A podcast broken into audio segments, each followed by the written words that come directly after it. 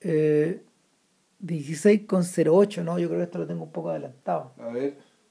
Sí, yo tengo las 16 a secas. Claro, más o menos. Eh, de, El eh, día 27 de julio sí, del año 2014, Civil Cinema número 181. las películas que no nos avergüenzan. Exacto. Y, y nada, pues, agradecemos, agradecemos el gran apoyo que ha tenido de Shawshank Redemption, nuestra película de gratificación como de, del trimestre. Sí, más o menos, ¿no? Claro, vamos, vamos, vamos como un ritmo así. No, no, no olvidaremos el- no olvidaremos este voto de confianza.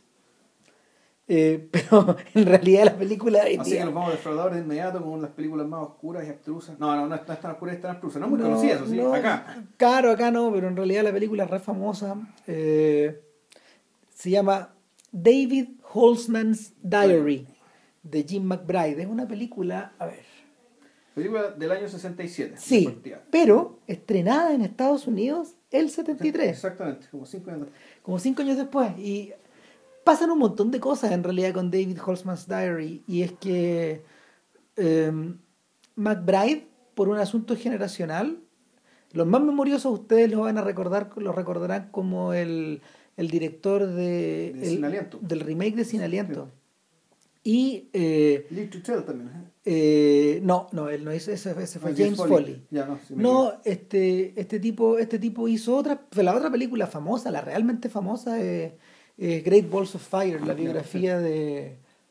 De Jerry Lee Lewis. de Jerry Lee Lewis con eh, ¿cómo se llama este Dennis tipo? Quaid. Con James Quaid, con Dennis Quaid.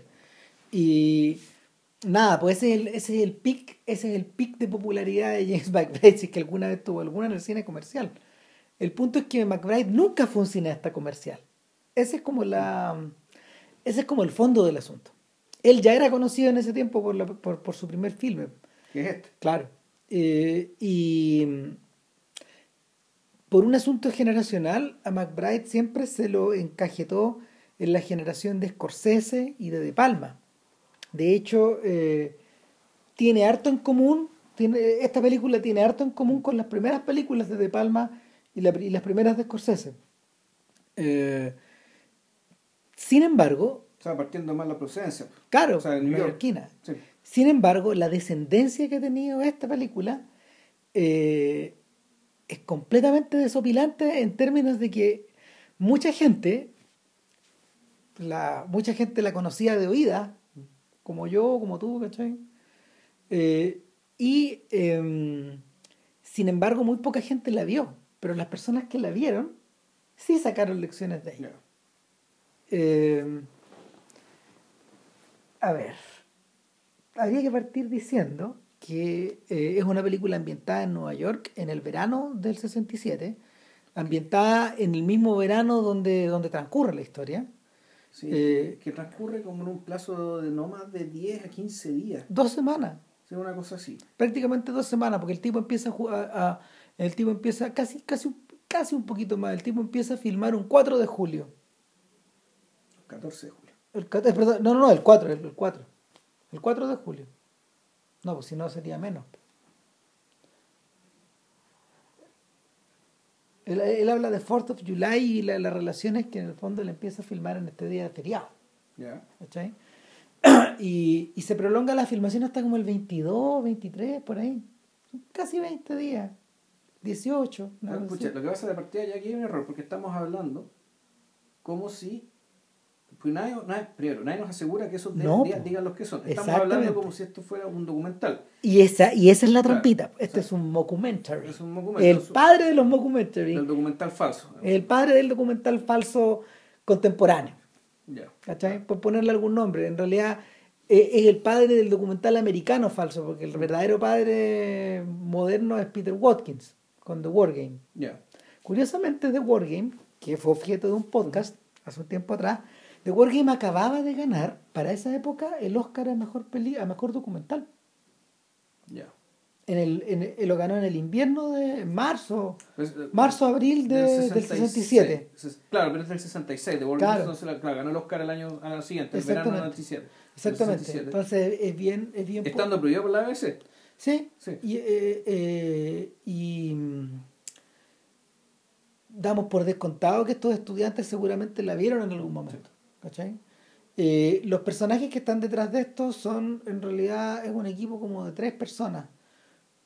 Uno, el, el, el central, el filmmaker, que está acreditado de esa forma, esta película no está directed by, no está dirigida por, hay un, hay un cineasta, y es, es, es, es Jim McBride.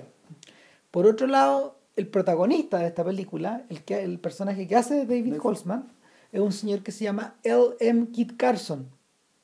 Eh, es una figura bien controversial en la historia del cine americano. Él. Eh, la conexión, la conexión más cercana al la conexión más cercana al mundo al mundo comercial es que él es el papá del niñito de, que aparece en París, Texas. Ponte tú, Hunter Carson. Eh, pero pero al mismo tiempo él es el autor del guion de la película. Yeah. Y, no, de París, Texas. Ah, de París, Texas, Claro. Y yo creo que también de este en el fondo, sí, tiene algo que ver. Y el tercer personaje importante acá es el cinematógrafo, el, el camarógrafo, que es Michael Badley. Yeah. Michael Badley eh, es el director de Woodstock. Yeah. Okay. O sea, era, eh, eh, iba a ser el futuro director de Woodstock, que era un amigo de Scorsese y de, bueno, y seguramente de esta otra gente, era gente que circulaba en torno a la Escuela de Cine de Nueva York, de la cual McBride también fue alumno. Y eh, el asunto con Badley es que él no desarrolló una carrera, una carrera cinematográfica pese a sus evidentes talentos. Él es un profesor, es un médico, es un médico de Harvard, es un profesor de Harvard actualmente me imagino que sigue recibiendo los royalties por, por Woodstock, pero, pero su, el resto de su vida está puesta en otro lado. Ahora, y es una curiosidad, porque en realidad las cosas que se le ocurren a Batley son insólitas. Eh, a ver, yo creo que eh, antes de entrar en materia con la película habría que hacer una, un par de puntualizaciones. Una de ellas es que para mejor comprensión de, para mejor comprensión de, del, David, del Holzman's Diary, uno tiene que como situarse en la época. Y eh, el, en el verano del 67, en el verano del 67 en Nueva York, eh, estaba, bueno, estaba, estaba eh, en, en, vía, en vía de ascenso toda esta, toda esta cosa como de verano de las flores, etcétera, que que ha sido romantizada hasta el hartazgo, pero, pero que en Nueva York no se ve por ningún lado. Eh, por otro lado, está Lyndon Johnson en el poder en, su penúltimo año. Y además eh, hay un dato que, que Holzman lo consigna desde el principio de la película. Eh, la cámara se enciende y vemos a un tipo que le está hablando a la cámara eh, le está hablando directamente a la cámara y a, y a, espaldas, de él vemos la cámara. En el fondo es como si... Es como la pintura de Velázquez donde se ve Velázquez pintando en las claro, Exactamente, y, el, y, y, es como si el plano y el contraplano estuvieran mm. incluidos en la misma toma. Mm. Eh, ahora, el tipo, ¿qué es lo que le dice a la cámara? Le dice, eh, le dice una cosa que me que, que, que, que te deja el ánimo del filme eh, marcado de, inmediato. Y es que él acaba de ser clasificado a uno por el, ejército de los Estados Unidos lo que significa que tiene que empezar a hacer su maleta en algún momento e irse a Vietnam. Y lo van a mandar a la guerra claro. Claro. Y, y a partir de ese malestar a partir de ese malestar es donde nace la película siento yo. ¿cachai? de que esta sensación de urgencia de la cual se empieza a apoderar la historia. Por otro lado, hay que dejar claro también que eh, en su condición de falso mental, de documental falso, em, David Holzman Diary se adelantó al primer esfuerzo orgánico que la televisión americana hizo en términos de, de, de, de telerrealidad. Se adelantó un par de años, porque es como de, An American Family, que es una serie de televisión que se transmitió y de hecho ahora ya hay hasta un, hay hasta un telefilme de HBO basado en, la experiencia. Eh, y hay una película que se hizo como en los 79 que se llama Real People de Albert Brooks. Y es la historia de un equipo de televisión que entra a una casa de una familia americana tipo. Y, y claro, en American Family todavía está sus buenos tres años, cuatro años por delante. Lo que, lo que uno tiene acá es una experiencia súper extraña porque es la de un tipo que está efectivamente haciendo una especie de, de película sobre su vida, como una gran selfie que se Claro. estuviera tomando. ¿Cachai? Se adelantó al mundo de los teléfonos celulares, se adelantó al mundo de, la, de las cámaras de bolsillo, de, de los sistemas de audio portátiles. Eh, en algún momento eh, él empieza a describir su, su equipo, ya vamos a llegar a eso, pero es prácticamente un mastodonte el que lleva encima. En realidad lo que está haciendo este bueno es un videoblog, Sí, en, en rigor. O porque tiene, es un soporte video, pero es un blog, en el sentido de que puta, es como la gente que cuando partieron los blogs, puta, la gente escribía lo que le pasaba en el día o hablaba de sus ocurrencias. y otros tipos le hablaban a la o sea, cámara, es en un- YouTube. Es un diario audiovisual, ¿cachai? Así como un videoblog. De hecho, perdón, fíjate que en Fandor hay varios, hay, Fandor.com, que es un sitio bastante interesante donde uno puede sacar, donde uno puede, donde uno puede meterse a ver ensayos más detallados sobre películas que son un poquito más oscuras. En Fandor hay varios artículos dedicados a David Holzman, incluyendo una entrevista a McBride y otra a Kit Carson. Y, y hay uno dedicado al tema de Holzman y YouTube, Ah, obviamente. hmm, Estos tipos que prenden la cámara, así en el fondo, esto es lo que, eso es lo que hace Horseman. Él prende el computador, la pantalla de su computador y se pone a hablar. Ese es el equivalente actual. claro. Pero en esa época era algo muy inusual. Era inusual, es que era aparatoso, que en el fondo tenés que tener, que preocuparte de una parte de una cámara que está a cier- a cierta distancia tuya y además está ahí con el, el ma- el magnetófono La nagra.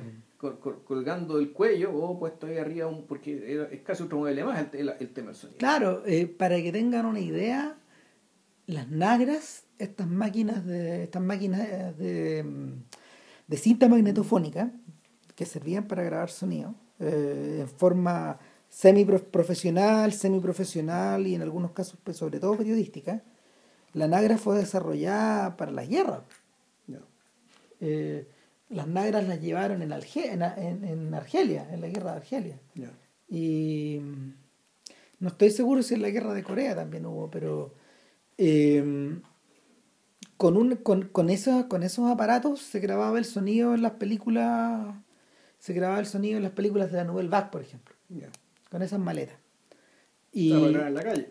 claro, para grabarle en la calle, hasta, hasta- con las nagras se debe haber grabado la batalla de Chile. Claro. Alguien nos puede que nos corrija, pero ese es el tipo de aparato Ese que los tipo, tipos que más te acordás cómo empezaba la cuestión, pues está, creo que está el Pato Guzmán, así con su barba, que se está con un micrófono, y cada vez que se ponía a hacer una entrevista le pegaba el micrófono, pam, pam, para ver si sonaba. Claro. Y claro, ese micrófono está conectado a algo que probablemente sea una No, nagra o algún pariente. Y, pegar al micrófono es el clap también. Es el clap para Mm. poder hacer la sincronización del sonido con la Ah, después con el video. ya. del sonido con el video. Y para eso también lo hacían. Y el, para que no se viera que estaban filmando ¿cachai? Mm. y que tenían la cámara prendida.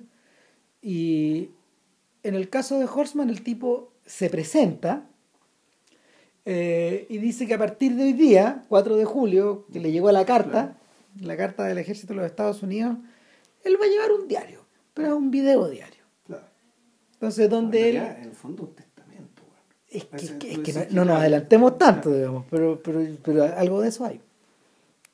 Entonces, eh, tiene ¿qué es lo que hay? Lo que lo interesante de esta cosa es que lo que hay alrededor, lo que hay alrededor, lo que rodea a Holzman en su casa, eh, los elementos que están alrededor de él también son parte de la película y Sí. se transforman en parte de la película. Eh, Los afiches, los libros. El barrio. El barrio. Sí, Claro, después entonces, el barrio. Claro, entonces el tipo, el tipo está rodeado de estos afiches y uno siente que en el fondo uno está hablando, uno, uno está hablando con un, con un estudiante de cine o con un gallo ligado al audiovisual, un tipo muy pegado y que tiene y que, que acto seguido procede a presentarnos a los otros protagonistas de la película, que no son personas. Está su Eclair, que es la cámara, Claro. Claro, mira, el Leclerc pesa unos 9 kilos, la llevo de esta forma, usa este foco y empieza a mostrarla. Aparece, la, aparece eh, el cuerpo de la cámara, el foco de la cámara, la manera en que la sujeta y todo eso. eh, Esta es la foto que un amigo me sacó llevando el equipo. Mm. Claro, como decía, yo estoy yo y mis amigos. Claro, y ahí el montaje, pum, te muestran la foto con corte. Claro. Eso donde ve que el, en ese tipo de detalles tú te das cuenta que, claro, de que ese material ha sido intervenido y ha sido editado. Claro. Porque no, es- no, no no es que fuera, no es, no- no es que sea footage, ¿cachai? Que está ahí dándotelo como aleatoriamente, sino que de cuando en cuando el montaje te da las pistas, ¿cachai? De, que- esta cuestión está, está trabajada. El tipo nos presenta la nagra, nos presenta su pieza y después nos presenta su novia. Pero la novia no aparece in the flesh, sino que Aparecen fotos de ella. ah, esta persona, esta persona, esta persona, esta persona. Hay, la pieza, una parte de la pieza está tapizada con fotos. Y después, no, después hay una secuencia de fotos, ¿cachai? Que fotos que te ocupan la pantalla entera.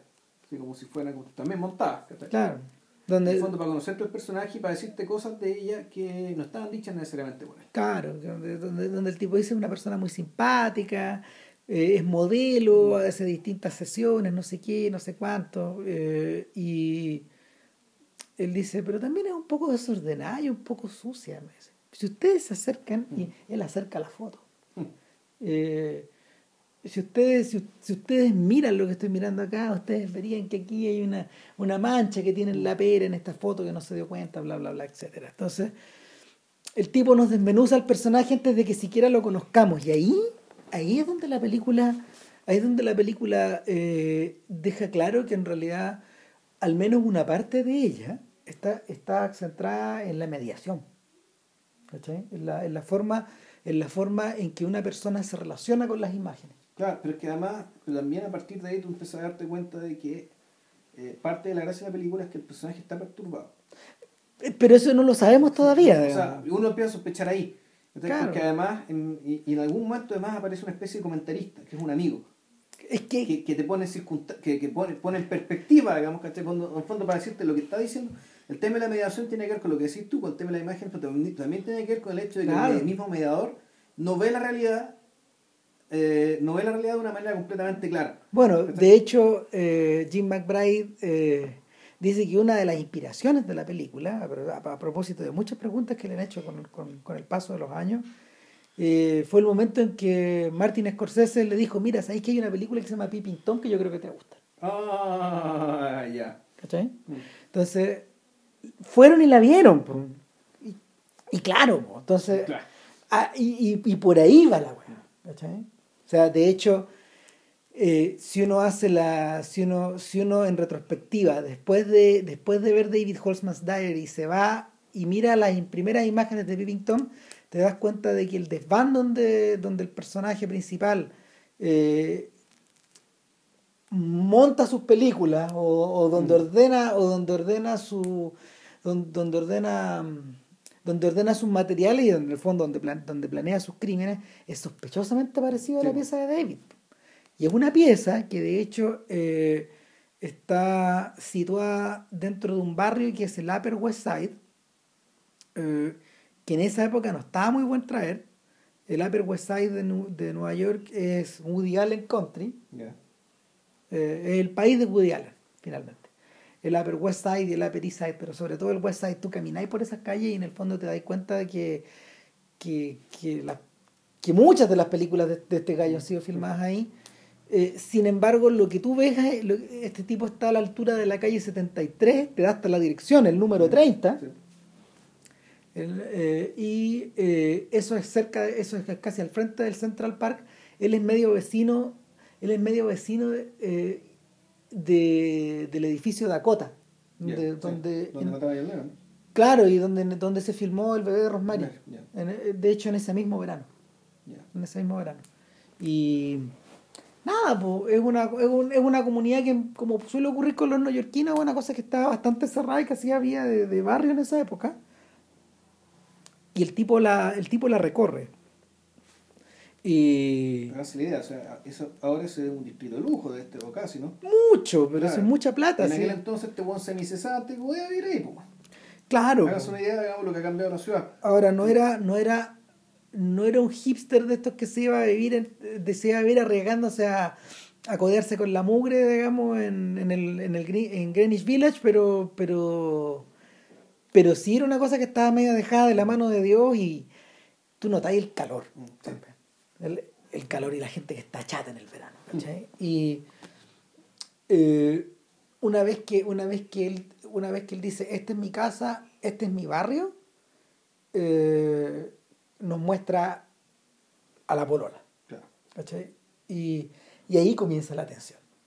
Porque antes tú, tú sentís que estás metido como en un tren de un documental, que está haciendo un estudiante, que, que te quiere mostrar, no sé, pues, de hecho hace un, hace, un- hace un apunte por ahí donde dice que, donde dice, sí, mire, la- la- lo- yo tengo unos vecinos que viven un piso arriba mío, al frente, y, y describe a la vecina. Claro, que en el fondo que hay, este es, este es el punto que el tipo está, en realidad, tú no el tipo está platónicamente interesado, enamorado de la vecina. Claro. Esa que tiene polola, Claro, Este sujeto me gusta sujeto- esta flaca que se deja el pelo largo, ¿cachai? que le inventa un nombre, ¿cachai? a partir de un inicial, Claro. eh, como que le, le saca Fue- la foto, Claro, fue, fue, a la, fue al frente, vio de dónde salía, ¿cachai? Toda la... Y la ve. claro. Y la ve. Y tú decías, ah, ok, Hitchcock. Y por- porque el- ese es el otro detalle. de- en, en David Holzman Diary, en la película, hay permanentes reflexiones un poquito hacia el pasado reciente del cine americano. Están medias disfrazadas. Pero están disfrazadas en la misma medida que De Palma las disfraza y que Scorsese las disfraza. ¿Cachai? Eh, y el, una, de la- una, de las, una de las cosas choras que la película tiene al respecto es que la perspectiva en que la, la, la manera en que filma la ciudad, por ejemplo, la manera en que filma la ciudad es como ninguna otra película que yo me recuerdo de esa época, de, de, de filmada en Nueva York en, en esos años. Eh, y empecé a pensar, Faces es de un año antes, ¿no? Claro, pero Faces es de espacios cerrados. Sí, pues, exacto, que es otra cuestión. Claro, ¿no? Y la anterior, digamos, la primera, que es del, del 59, creo que ¿no? La- Shadow- Shadows claro, Shadows es así. Es más o menos Pero así, Shadows- pero también distinta. O sea, Y, y- y es sobre otro mundo, finalmente. Eh, finalmente es un mundo que ya para esa época, para la época de. de- para el año 67 no existía. De hecho, eh, es tan de sus días la película que el, el- el último acorde de A Day in the Life de los Beatles, ese, ese, ese acorde en do, del, del Sgt. Pepper suena en la película, porque como que el tipo, el tipo lo pareciera que lo estuviera escuchando en un disco y la toma comienza con el acorde y ellos están mirándose al frente y dije, diablos, pues", y, y uno piensa, obvio, pues si eh, el, el, el Sgt. Pepper había salido 20 días antes, Ya. 20 días antes o, o, me- o, o 40 días antes. Ese, ahora tenemos una distancia con ese disco de más de 45 años, ahora eh, ayer eran 20 días Mm. estaba ahí, ahí. El otro detalle que esas primeras tomas contienen es que en forma, y es una cosa que me remite a Godard y también a Chris, a Chris Marker, es que permanentemente por detrás está, está prendida en la radio y tú escuchas noticias de política, de guerra o, o de conflicto. Había menciona, había menciona, había menciona un conflicto en Medio Oriente, había menciona Vietnam, había menciona a problemas del gobierno, Sí. ¿cachai? Estaba puesto por detrás eso. Claro, es raro. eh, eh, es raro, esta, en esta película me recordó, entre la ella, a, a la mamá de la, la mamá de la Pitán. Sí, Eh, me- pero lo que me recordó fue como que fue muy raro. Es, este es el personaje ¿cachai? que en, la, que en la época de la gran rebelión ¿cachai? Y del gran activismo, en cierto sentido, pasó de largo, aun cuando esto se filmó antes de esa época. Pero este tipo es el tipo humano, ¿cachai?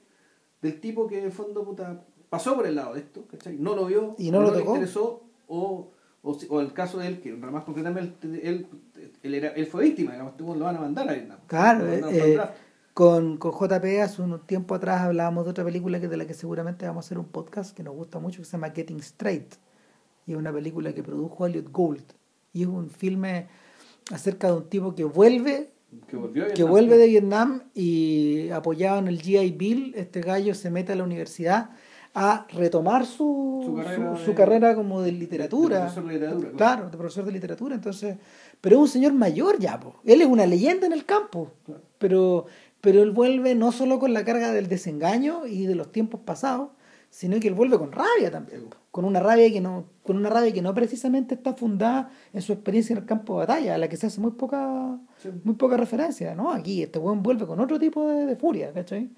Y, y es un poco el caso de de David Holzman. mientras, mientras veía la película también pensaba todo el rato en Model Shop. Sí, pues. ¿Cachai? Porque el, porque el protagonista de Model Shop. Está en el mismo predicamento. Exactamente, pues el tipo lo acaban de clasificar a uno. Eh, tiene dos opciones: o se queda un rato en Los Ángeles dando vueltas y pajareando, digamos, eh, al, al lado de esta novia que le aguanta que el tipo no trabaje porque, porque, está, porque este arquitecto está está como con depresión, no sé con qué huevada, digamos, o si no, o, o, se, o se toma un, un- o se toma un bus a San Francisco a ver a sus papás y a despedirse antes de irse nomás. Antes que lo manden al barco a la carnicería. Entonces Model Shop está todo ambientado en este periodo donde, muy, muy a lo Romero, donde no estáis haciendo nada. po. Es como lo que le pasa a David Holzman. Yo tenía esa sensación. Yo creo, yo creo que este gallo, este, este gallo, tal como tú decís, este tipo está dejando un testimonio o está dejando una suerte de testamento filmado porque, no sé, po, en, esa, en, esa- en esas noches de verano en que no te podéis dormir, este weón pensó, me- o sea, pensó, voy a cagar, po. Claro. me van a matar, po. Claro, imagínate un estudiante de cine, un buen culto que le gusta leer, bueno, lo mandan al Mekong. Chan, Chan, Claro. nos mandaran a nosotros, weón, cuando estábamos estudiando en la universidad, nos mandaran a. Claro, y este, Claro. y este personaje de un día para otro ahí queda, queda un poco en el aire. ¿Y cómo pasa estos días? Pajareando, perdiendo la cámara, saliendo para afuera. sale a grabar y, y ahí, y ahí pasan cosas choras. Una, eh, hay, hay experimentos visuales con el, el tema del punto de vista. Claro. Que se compra una cámara, una especie de gran angular, que, que Esa toma es famosa en la es muy famosa. Claro, donde, donde la, la pone hacia arriba y él está- es como si estuviera colgando de una cámara. Claro, Entonces, es un, ojo- es un ojo de pescado. Un ojo de pescado que está arriba, que mira hacia abajo, él tiene, la tiene con la mano. Claro. Y, y se le ve, y, y es como si estuviera colgando, y el tipo recorre puta largo, estrecho, con esa, con, con, con- esa toma. Hay otra toma también que yo creo que también merece su fama, que es una que está escuchando la radio, una noticia radio, y recorre, da vuelta una, una plaza completa, que puede ser Washington Square o algo, parecido. En Needle Park. ¿El Needle Park? En. Needle Park. Eh, y es, claro, y es una idea que es una idea que a, a, a McBride se le ocurrió en San Francisco una vez. Y se la comenta, se la comentó a, a Badley y le dijo, ¿sabéis qué? ¿Por qué no nos vamos a un parque bueno, y filmamos a la gente que está en el parque? Y, sí, y fueron a Needle Park y parece que era un domingo en la mañana, da toda la impresión, fin de semana. Mucha gente mayor. Mucha gente mayor, seguramente hay gente saliendo de la misa, ponte tú, no sé, probable- yendo, Saliendo yendo del de un- lugar a otro, claro, y, eh, y, y esta gente, Badley agarró la cámara, no la agarró, no, no la tomó, no se la puso al hombro, No. no, sino que McBride dice, Badley eh, tomó la cámara como si fuera un bebé, Sí, porque estaba, estaba como a la altura a la altura del, Claro. del como si fuera No. una guagua, se la puso, se la puso, en, la, el- se la puso en, en- en el estómago y caminó. Claro. Caminó como si le estuviera llevando Como y de esa manera, claro. de esa manera, como no, como no estaba dirigido, el ojo puesto en el objetivo, la gente siguió como estaba, porque era un tipo trasladando una cámara nomás. Claro, no una cámara que te miraba la cara y te miraba los ojos. O sea, no, no tenías que, inter- que- que inter- que interactuar con ella. Claro, y de fondo se escucha así como una votación de las Naciones Unidas. Exacto. ¿cachai? Y, nombran todos los países. y veía hartas etnias también, pues harto europeo, gente con rostro, gente con rostro centro europeo, Mm. probablemente más de algunos judíos o italoamericanos, ¿cachai? Gente muy mayor y empezáis a pensar en el siglo, no sé, Mm. o, o en obsolescencia y en un montón de cosas.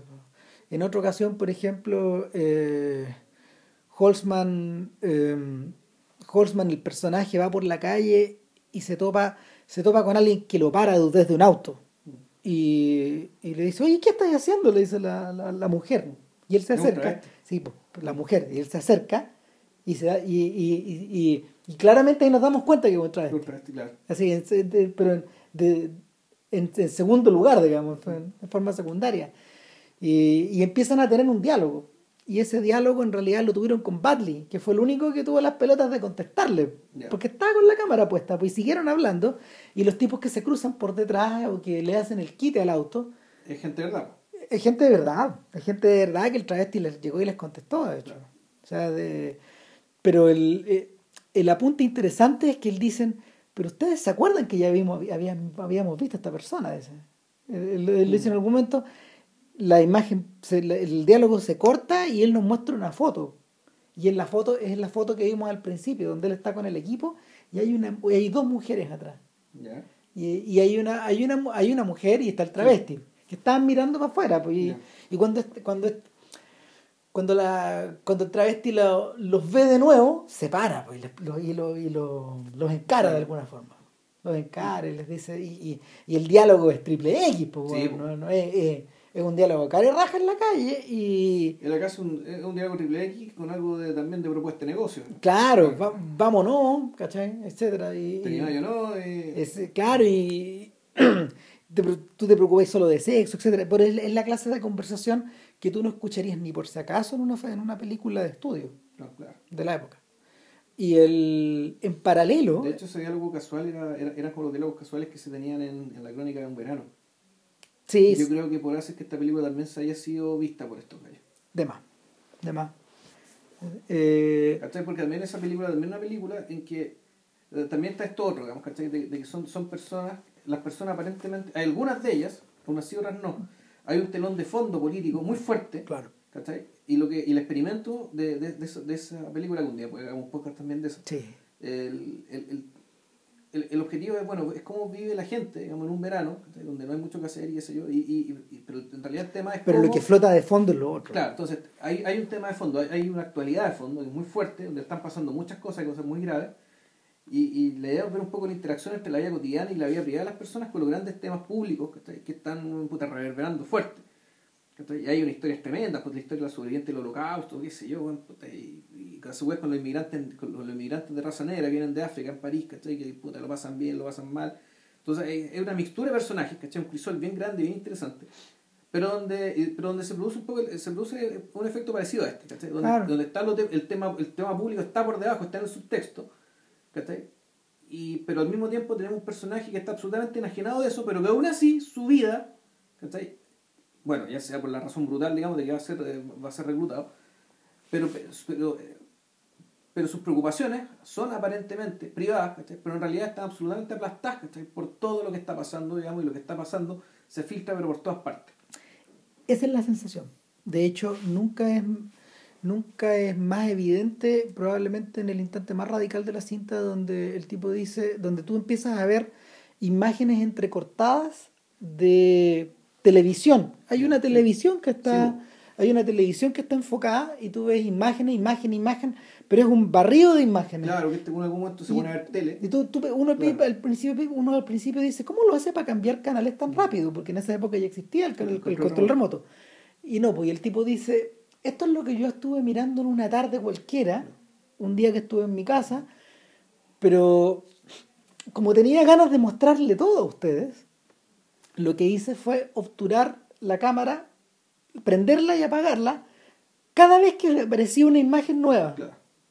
Entonces, al, al, al hacer el montaje en cámara, lo que te queda es una, es una lo que te queda es una suerte como de cinta sin fin de imágenes que se van sucediendo unas a otras, donde hay series, noticias, entrevistas, comerciales, series, películas, eh, programas de conversación, deporte está todo. Se notaba que se notaba que había estado cambiando hasta de canal, porque uno, uno alcanzaba, por ejemplo, a ver, mira, yo alcancé a ver el show de Johnny Carson, eh, el show de Dean Martin, eh, el de Mer Griffin, Star Trek, estaba también Ironside, ponte tú, y, y un montón de otros comerciales, y un montón de comerciales, ¿cachai? Pero esto, es lo que nuestras, esto es lo que nuestros ojos y nuestra cabeza consumen. Todos los días, ti, él lo va diciendo.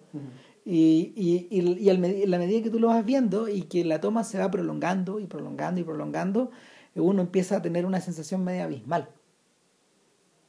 Que como que no, no hay, como que esta solución de continuidad o esta especie de, de ritmo frenético que le impone al consumo de la televisión este gallo eh, lo separa de inmediato del contenido que la misma televisión compone y lo hace parte del ruido que tiene en la cabeza. Y, y es un ruido que nosotros ya habíamos presenciado cuando, cuando él tiene esta, estas discusiones con su novia, donde ella le dice, por favor, corta la cámara. O sea, ella se sienta asediada dentro de un espacio que, que solía ser de ellos. Claro, Ahora hay un otro ahí, exacto. unos u, u otros, pensando en, en, en el dúo de Claire Nagra. Son estos otros los que están observando y los que, los que están cambiando el estatus de la situación y los que están convirtiendo esto en una especie de escenario o de lugar de lugar distorsionado que es tal como le dice su amigo puertorriqueño que aparentemente da la impresión de que es un artista o un profesor una cosa así eh, en una él, lo hace de él lo hace de espaldas a una especie de mural donde se ve la bandera de Puerto Rico y, probablemente un autorretrato algo así y él le dice eh, a ti, David, lo que, tú, lo que tú estás haciendo es una especie de formación de la realidad, tú no estás filmando un diario. Tú no estás filmando un diario, lo que tú estás haciendo, lo que tú estás haciendo es coger cosas que son reales y que se miden según un criterio de realidad y las estás transformando en un objeto. Un objeto que puede ser de arte, por ejemplo, pero una vez que haces la transformación, los criterios con los que tienes que medir esto no pueden ser de realidad, sino que, tienen que ser estéticos. La función que cumple esa escena ahí la función que cumple esa escena ahí es media similar a la que a la que por ejemplo cumplía el narrador omnisciente de dos o tres cosas que yo sé de ella de Godard que en, la película de Godard eh, cuentan la historia de la prostitución de, Marina Vladi, ¿te acordáis?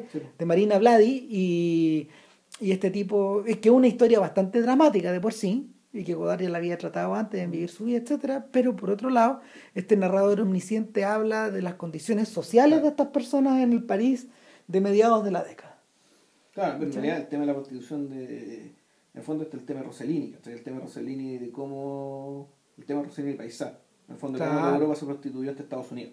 Finalmente. O sea, que el plan Marshall es eso. O sea, en el fondo todo esto es un comentario acerca del plan Marshall. Claro. Y de cómo, de, en realidad esa prostitución fue para evitar que Europa cayera a la revolución.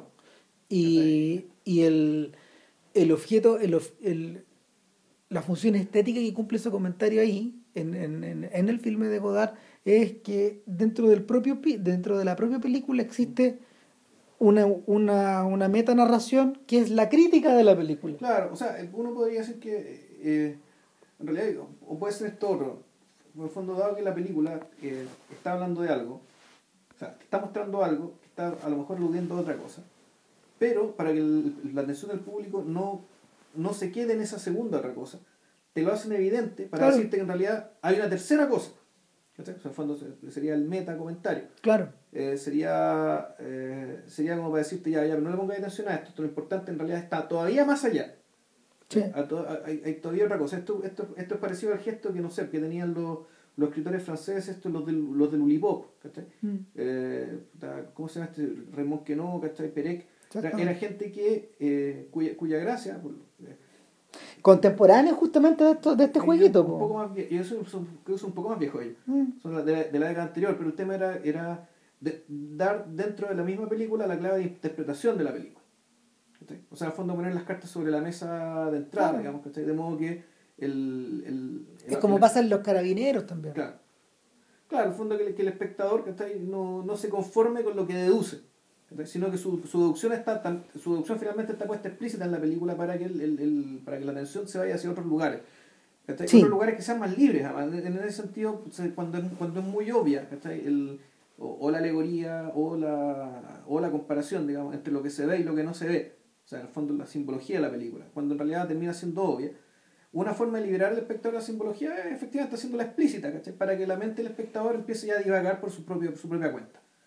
Eh, el, caso el, el, caso de lo que decía el, el, el, amigo puertorriqueño, también me acuerdo que, no sé si lo decía así, pero creo que un poco eso, y era, era también para hablar un poco el personaje de la, de, de, la novia. Es la única escena donde él aparece, donde está claro. Es la única parte donde además, eh, en cierto sentido, se... O sea, es la única parte donde no es David Holzman el que le está hablando a la posteridad. Y directamente a la cámara. Claro porque cuando está hablando el travesti, el travesti está hablando con, alguien, con, alguien, con un interpelador, que, que es, es, Holzman, pero en realidad, claro, el, el, el, camarógrafo, pero es alguien, no somos nosotros. El punto es que la el, este amigo también hace un hace una ¿cómo se llama un perfil bien demoledor de la novia. Tremendo. también te das cuenta de que la, el fondo de la novia lo que le tiene miedo a la cámara es que la cámara diga la verdad de ella que eh, eh, en el fondo este es un personaje que en realidad es como, vive como sosteniendo una mentira, entonces el tema de la cámara El, tem- el- el- el- el Eh, temor eh. a la cámara es el temor a que, le- a que, la, a que la descubran, a que descubran alguna impostura. Sobre todo porque es el único personaje de la historia cuya relación con la imagen es permanente. Como es Sí. modelo, O sea, y, y- está sobreexpuesta, sí. Y claro, porque Holzman, Holzman la muestra, por ejemplo, en fotos cándidas que tienen de pareja, o hay momentos donde ella está posando, hay una imagen donde ella está desnuda, Claro. todas puras imágenes Sí. físicas, que es como, perdón, todas imágenes, todas imágenes eh, creadas para la película, o posadas, etcétera, probablemente fotografías personales, y eh, pero en una de ellas, pero hay- en varias también aparece mostrando, mostrando objetos. Claro, promoviendo jabones, weón. Exactamente, saliendo en el comercial. Claro. Entonces, se supone que este es el, si este es el personaje que, si este es el personaje que posee una relación eh, más desarrollada con la imagen, al mismo tiempo es el único que, el único que, es la el único que comple- se oculta completamente detrás de la imagen. Claro, lo que pasa es que, el, está metido en un contexto de filmación no controlado. ¿cachai? Porque la filmación comercial, como modelo, es controlada. Ocho horas de trabajo, y no con un eso, procedimiento, hay- ¿cachai? hay un resultado esperado. Claro. O sea, el resultado esperado es muy claro. Eh, porque el mercado lo demanda. En cambio aquí, puta, puede salir cualquier cosa. Sí. Realmente cualquier cosa. Y de hecho, cualquier cosa es lo que sale en la medida que. Y, y- y creo que y uno podría decir que eso es lo que.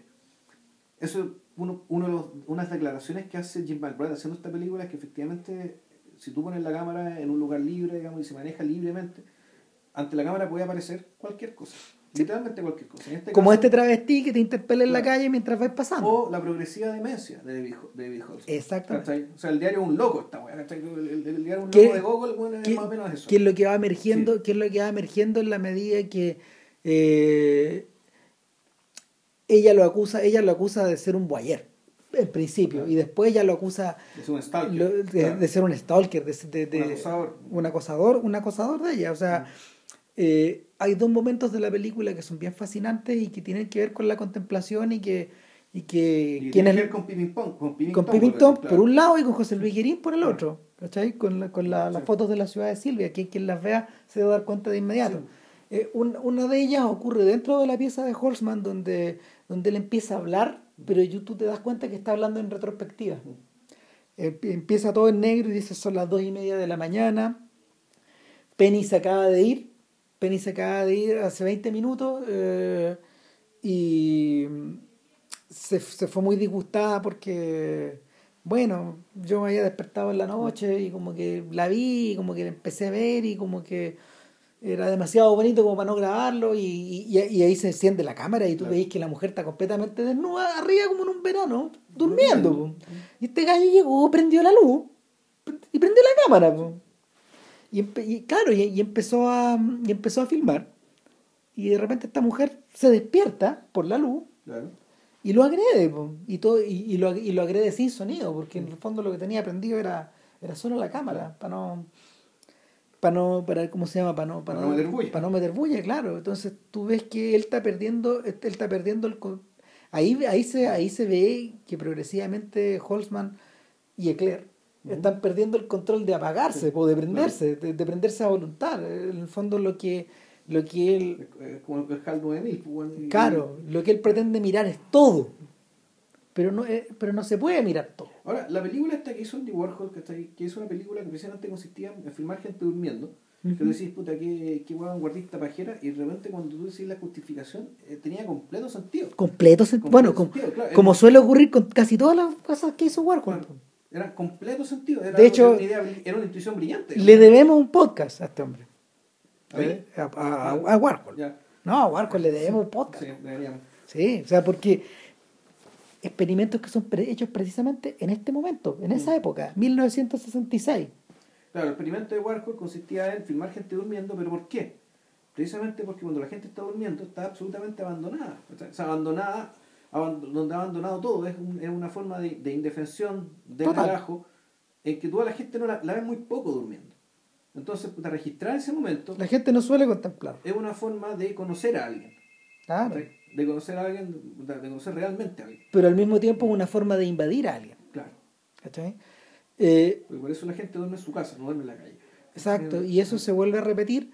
Eso se vuelve a repetir en un instante en que este tipo eh, se encuentra con la vecina mientras van comprando. Él estaba haciendo otra cosa, estaba filmando la vereda y de repente la cámara se da vuelta violentamente y la vemos entrar. Claro. y como que él la filma a través del vidrio mientras compra el pan, una cosa así, y, y, y él habla y, y, él dice, o sea, él, él habla, él, él, habla desde la concupiscencia absoluta, o sea, de, de, de, estar obteniendo, de estar obteniendo un sumo placer, de estar filmando algo, de estar filmando una persona a la que en general tú ves desde, el piso de arriba, ¿cachai? Y... Sí, es que, que, lo que te das cuenta es que lo que pasa acá es que además la cámara se convierte en un, un desinhibidor. Completamente. Es decir, que por el hecho de tener la cámara, ¿cachai? Es como si estuviera armado, como si estuviera con un copete, ¿cachai?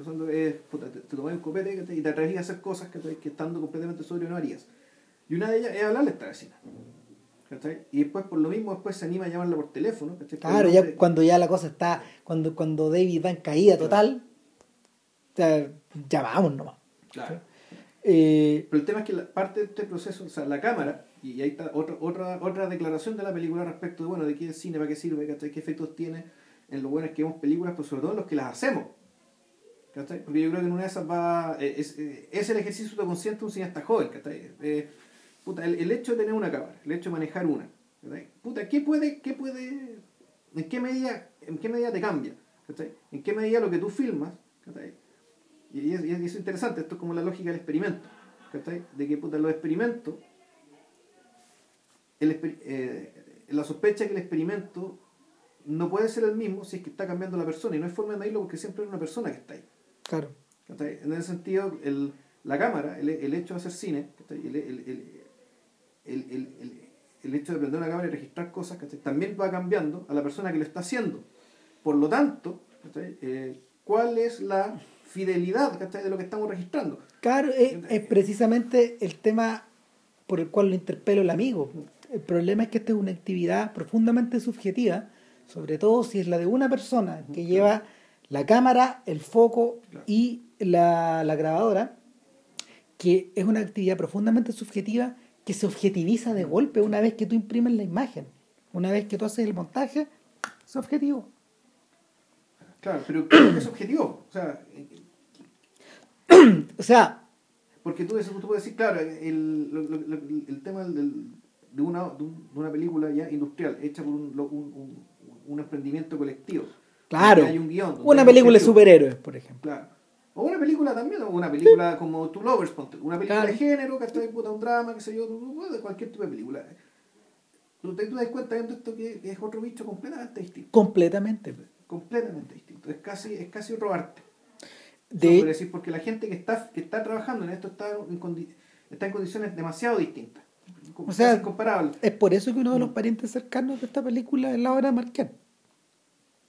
Y por eso también eh, de, de, esta misma, de esta misma interpelación que se hace constantemente, sobre todo en el caso de sobre todo en el caso de los parientes o de la gente con la que tú tienes una relación de afecto personal, eh, que se siente invadida por la presencia de la cámara, ¿Tú te acuerdas de Ross McElwee? Cuando, cuando sí. los parientes lo huevean en la, en la, marcha de Sherman. Gran película. Eh, en Sherman's March porque ya, pues apaga la cámara. Incluso córtala, córtala. Incluso el comentario en películas comerciales, ¿cachai? Como esta, la del el remake de Voodoo. Uh -huh. Donde hay un cabro chico que está siempre jugando con una cámara, que ese, ese cabro chico con la cámara también era una permanente fuente de, de disrupción, de incomodidad claro. eh, de invasión. Por otro lado está el ejercicio completamente ascético e inverso de, de Yang Yang, el niñito, del, sí. uno de los protagonistas de Gigi, que en el fondo eh, él al preocuparse de regalarle fotografías de la, a, a, las personas de su espalda, de sus uh -huh. cabezas, para, para mostrarle este lado que ellos no veían, ver, claro, claro eh, es una ofrenda que es completamente distinta. Claro. Todo, es todo lo contrario. Eh, le está devolviendo la mirada. O sea, no, no, se la está robando. O sea, claro, o sea, en el fondo no, no, le está invadiendo algo que no quieren que otros vean, sino que eh, en el fondo le está revelando algo que ellos no saben que tienen. Exactamente. Exactamente, claro. O sea, y, y, y en, es, en eso radica el toma y el dab claro. de, de, que, que, es tan importante en Gigi. Otra película. De la que ya hicimos podcast. Claro, gran película. Y nada, el punto es que, el punto es que eh, durante, durante el metraje de, de, David Holzman, que debe durar unos 72 minutos. Eh, de una hora diez, sí, sí un poco, un poco, una hora diez, una hora doce por ahí. Eh, una cosa que me llamó la atención es que yo, yo dije, ¿para qué está incluyendo al principio? Muy al principio, ¿para qué está incluyendo esta historia de obsesión? Eh, si en el fondo, si en el fondo lo que tenemos por delante eh, se basta a sí mismo, o pareciera que se basta a sí mismo, este sujeto que está descubriendo este mundo que está alrededor de él, o que está tratando de atraparlo.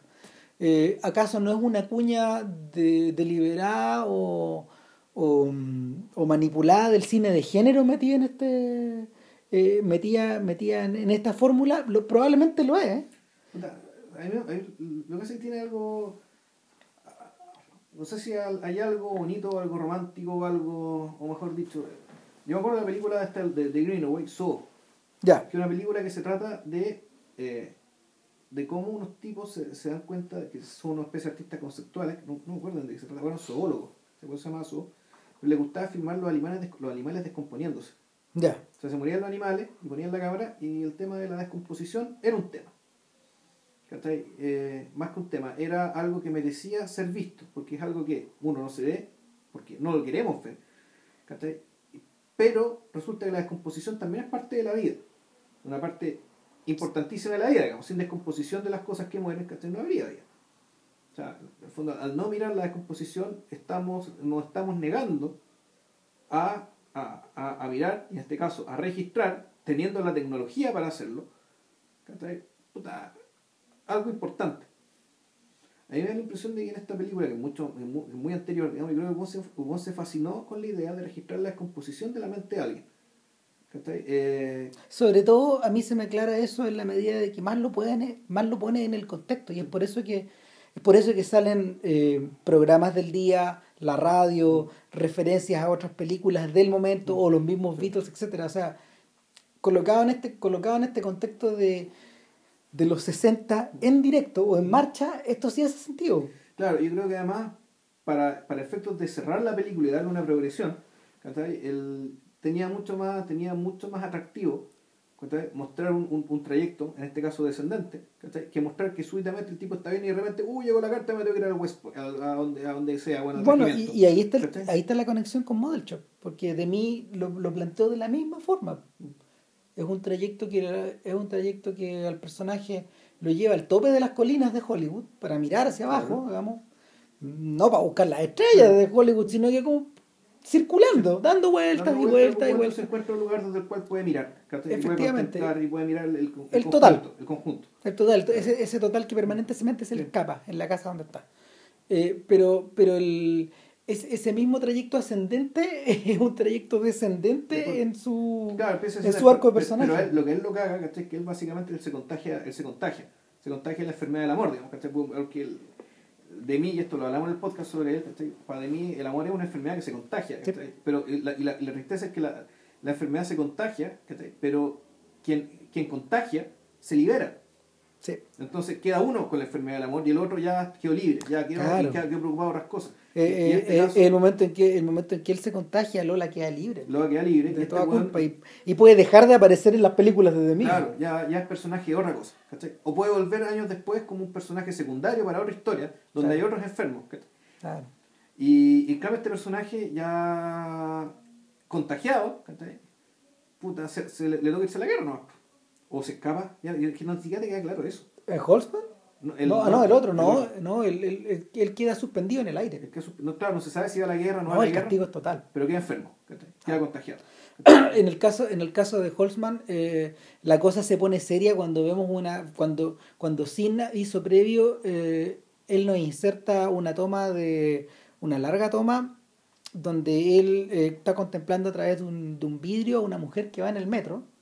Enfocando la cámara hacia el túnel, pero claro. puesta en el, en el vidrio y luego ya cara raja la da vuelta hacia ella. Y claro, y después la mina se baja y la empieza a seguir. La sigue, y la sigue, y la sigue, y la sigue, la sigue como en las fotos de la ciudad claro, de Silvia, de claro. esa misma manera, descarada.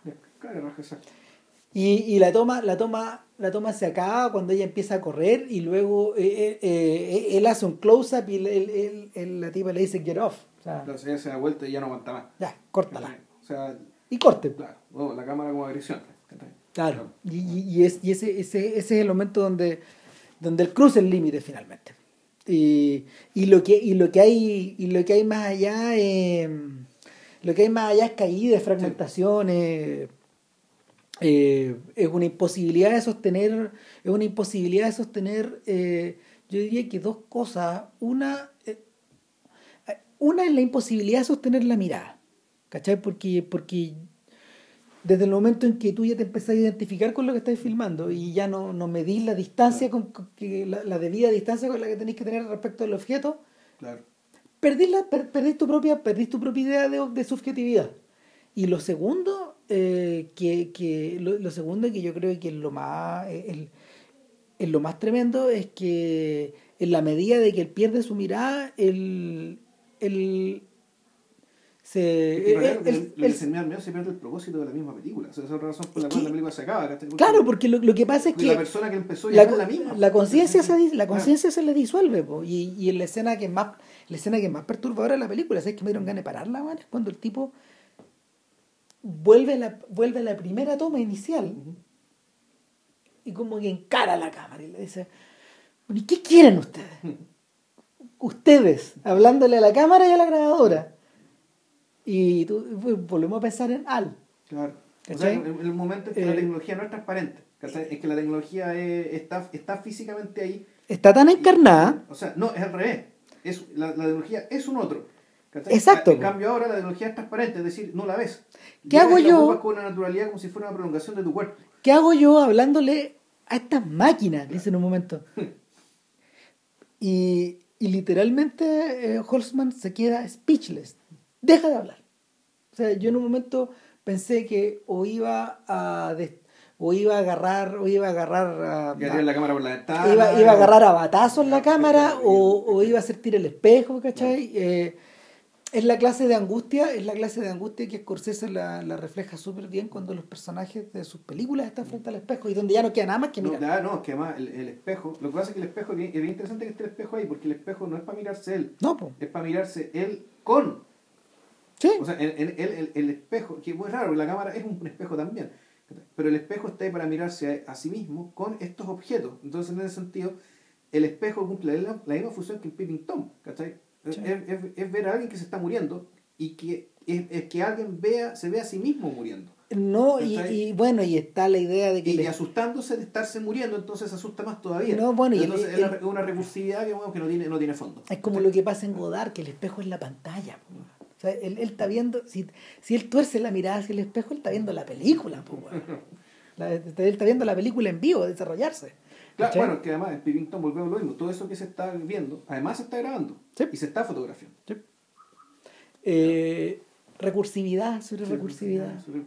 Y, y el, el, el asunto con Holzman es que en, este, en esta escena límite donde el tipo ya, donde el tipo encuentra una pared, Donde lo perdimos ya, pues sí. claro, Ya. solo queda una pura posibilidad, porque lo que viene a continuación es una larga toma, triste, es de Holzman circulando por la noche, en el mismo barrio que vimos de día, en el mismo barrio que vimos de día, pero él, él está, él está revirtiendo a lo que, a lo que Tati muestra en Playtime, la actividad de las personas adentro de las casas, eh, la- las luces de los departamentos en la noche, mirando hacia adentro, cara raja. A ver, ¿qué es lo que hay? Y, y eso obviamente lo termina llevando donde Penny. Y, y se acerca un Paco y como que en la narración el tipo dice, espérense, que ya viene el Paco, dice, ya, ya me, ya me viene a pegar, me- ya- ya- ya". y el tipo me tomó y me llevó a la, me llevó a la puerta de Penny y, y, y quería que ella pusiera cargos, pero Ella ella, no quiso. ella no quiso y, y ya después ya no puede seguir ni hablando. Eh, eh, y a partir de ahí solo ya quedan solo ya quedan dos tomas y el, una es de Holzman muy apurado hablando de mira hoy día no hubo diario porque saben que eh, tengo que ir al funeral de un tío se murió yo no lo conocía mucho Bueno, que igual, ya. pero tengo que ir igual. Claro es una especie como de es una especie como de aparte avisándonos de por qué no hay nada.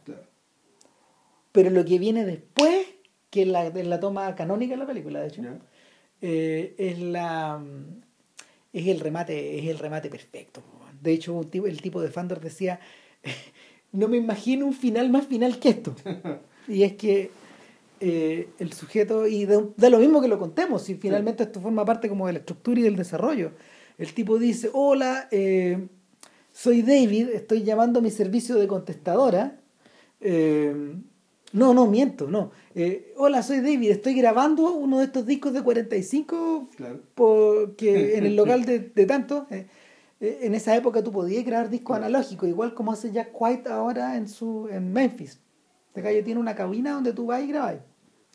Eh, y, y claro, yo estoy grabando y, y después, de, después de grabar me voy a ir a tomar una foto, ¿cachai? Y empiezan a aparecer las fotos fijas Claro. de 25 centavos. Porque volví a mi casa eh, después del funeral y no había cámara, no había tele, no había grabadora, no había radio. Sacaron todo lo que yo podía, Todo lo que pudieron todo lo que llevarse. pudieron llevarse y aquí estoy. Sin embargo, la película, él, él dice, bueno, todavía estoy presente en audio Claro. y en imagen, Entonces tú decís, pero solo vengo a decirles que la película se acabó. se acabó. Creo que este es el final.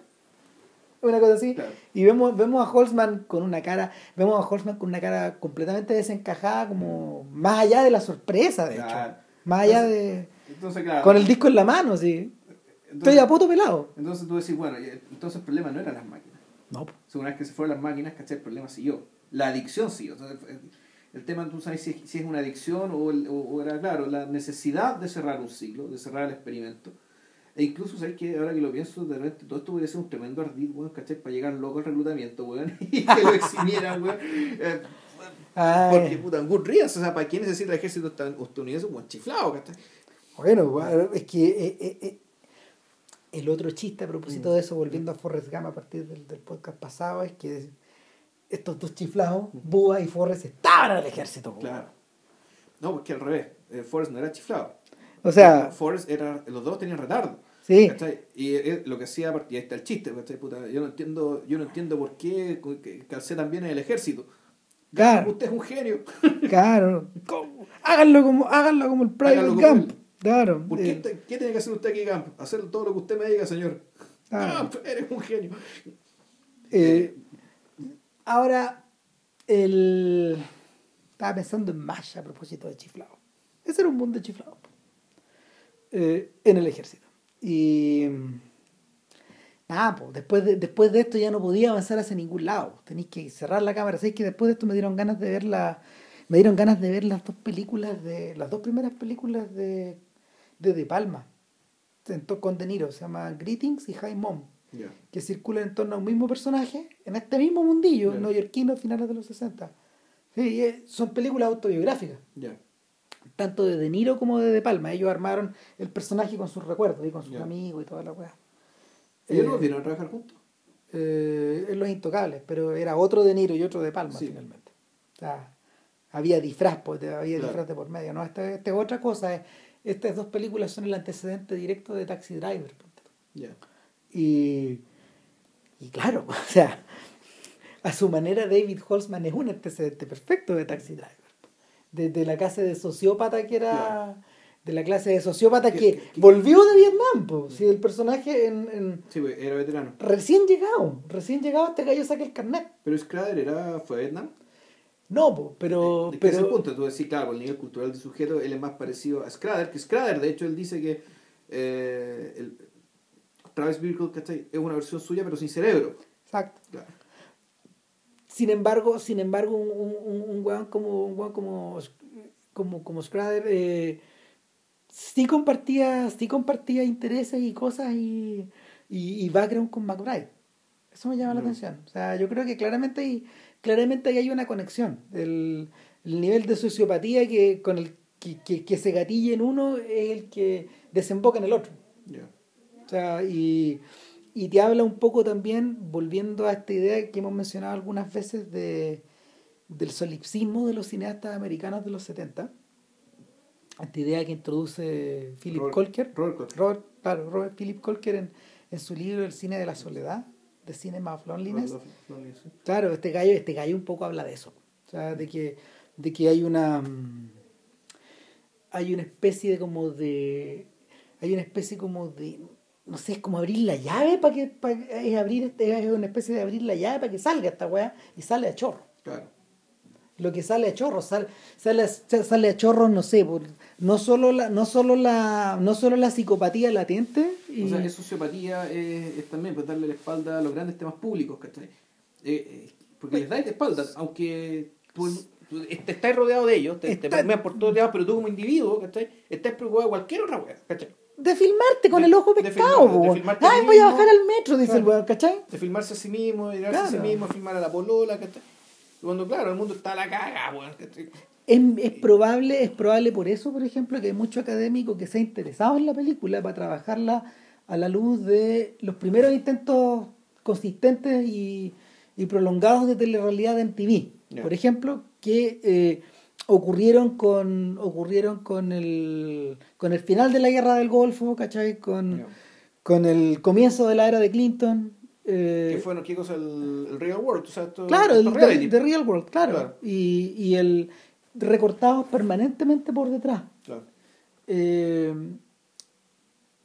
o sea, de, de hecho, de hecho, en esta pasada que me, en esta pasada que me pegué mirando BBC ahí en vivo en Londres, eh, era bien chocante ver, por ejemplo, que, que en el canal 4 creo ¿El Channel 4? ¿O el Claro, en 4? el, en el Channel 4. Ya. En el Channel 4 eh, iban como iban como en el Gran Hermano como 25, Oh, weón, una weá así, pero, pero, pero en otros canales, este, en otros canales estaban discutiendo una weá muy seria, weón. estaban discutiendo, estaban discutiendo sobre, estaban discutiendo sobre Gaza e Israel, porque ocurrió justamente en esos días. Estaban, estaban en directo transmitiendo el funeral, po. Entonces, la volvemos a esta idea de que lo que hay en el- de- de- de- del, del- del desfile de estímulos que hay en, el, en, la, en, en los canales que van siendo cambiados o en las imágenes que van las imágenes que se van siendo encadenadas por Holzman o sea eh, en ese sentido la película la película eh, es sorprendentemente política Sí. eh, a un nivel que los filmes de, de Palma de Coppola y, Y de Scorsese en esa época no lo eran No eran. no lo eran. De hecho, fíjate que lo único que. La única película que. La película, o sea. La, la única película que. que sí se va de. sí se fue de cabeza en forma tangencial con esto fue La pandilla salvaje de. de Sam Peckinpah que se filmó que se filmó poquito después. Eh, y que, que, que Peckinpah deliberadamente la filmó como la filmó por el tema de Vietnam. ¿cachai? Y por otro lado está este proyecto que tenía Coppola con Lucas de hacer Apocalipsis ahora. Y era interesante porque el proyecto eh, los ponía los ponía a ellos eh, yendo a Vietnam a filmar el ejército de verdad, armando Claro. la película ahí. Y Le hicieron la media tapa, me imagino. pues, eh, no, es que finalmente, finalmente volvieron a la realidad porque uno necesitaba plata.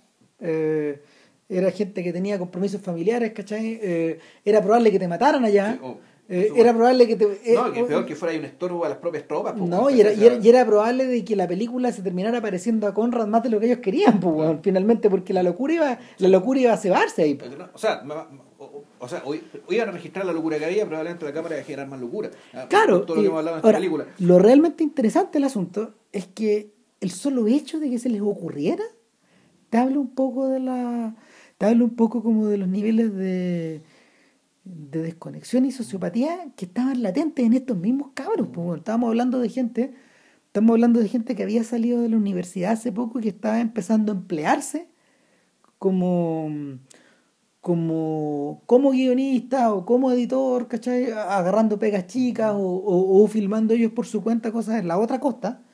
Pero, pero la, la idea de hacer esto con John Milius, que en el fondo iba a oficiar de protagonista, entre protagonista, escritor, codirector, una cosa así, eh, es media similar, pues, es media similar a esta pulsión que, los, que, que este otro tipo, que este otro tipo está teniendo y que le sale a borbotones permanentemente y que no, y no la puede disparar. Ya. ¿cachai? Y, y no la puede disparar nomás. po.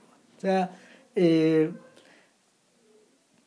cabe hacer notar que meses más tarde, meses más tarde, en la convención demócrata en Chicago, eh, a esta gente eh, la pararían a batazos, po, a batazos limpios y a rebencazos eh, en vivo, en las- saliendo en los noticiarios ap- eh, en los noticiarios apaleados. Y de ahí para adelante los apaleos se seguirían po, serían constantes. Y en el fondo es tratar de frenar este es tratar de como de,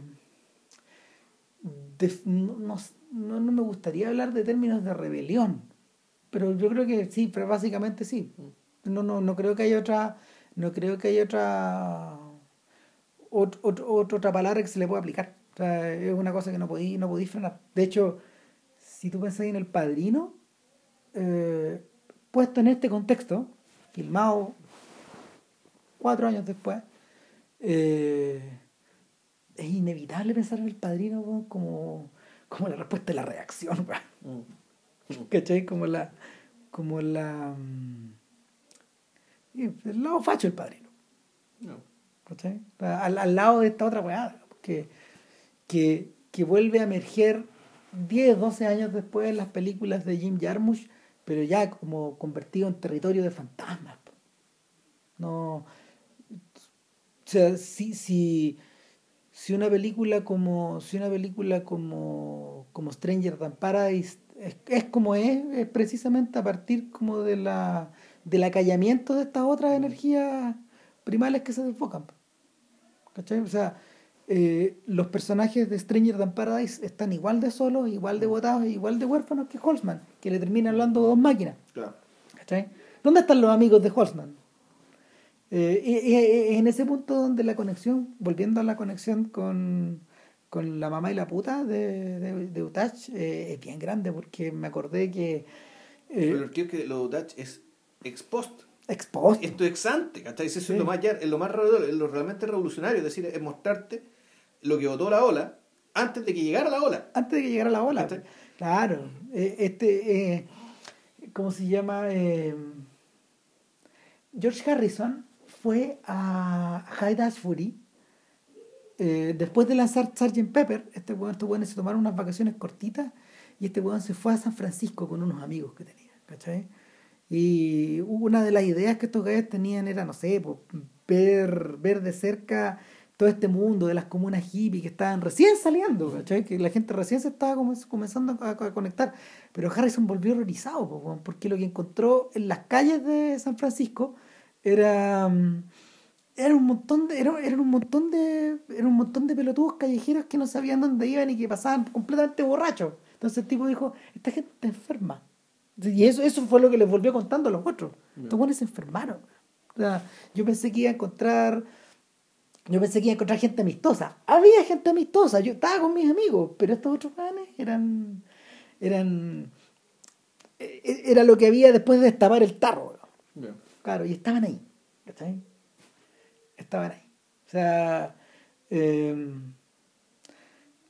Denny Hopper, Denny Hopper lo. Denny Hopper de alguna manera lo canalizó en. Yo, creo- yo creo que de haberlo visto tanto en, en- en Los Ángeles y en San Francisco en Easy Rider. No, Pero eso es- también es casi ex post.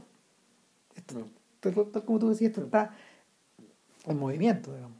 O sea, cuando Scorsese todavía está filmando weón, su, sus recuerdos weón, de primera comunión, Ah. weón, puta, sus problemas con los compañeros de la. sus compañeros con, con- con los amigos del barrio, ¿cachai? ¿Qué, qué hago? Esta mina me cagó, ¿cachai? Claro. No, este otro está en otra.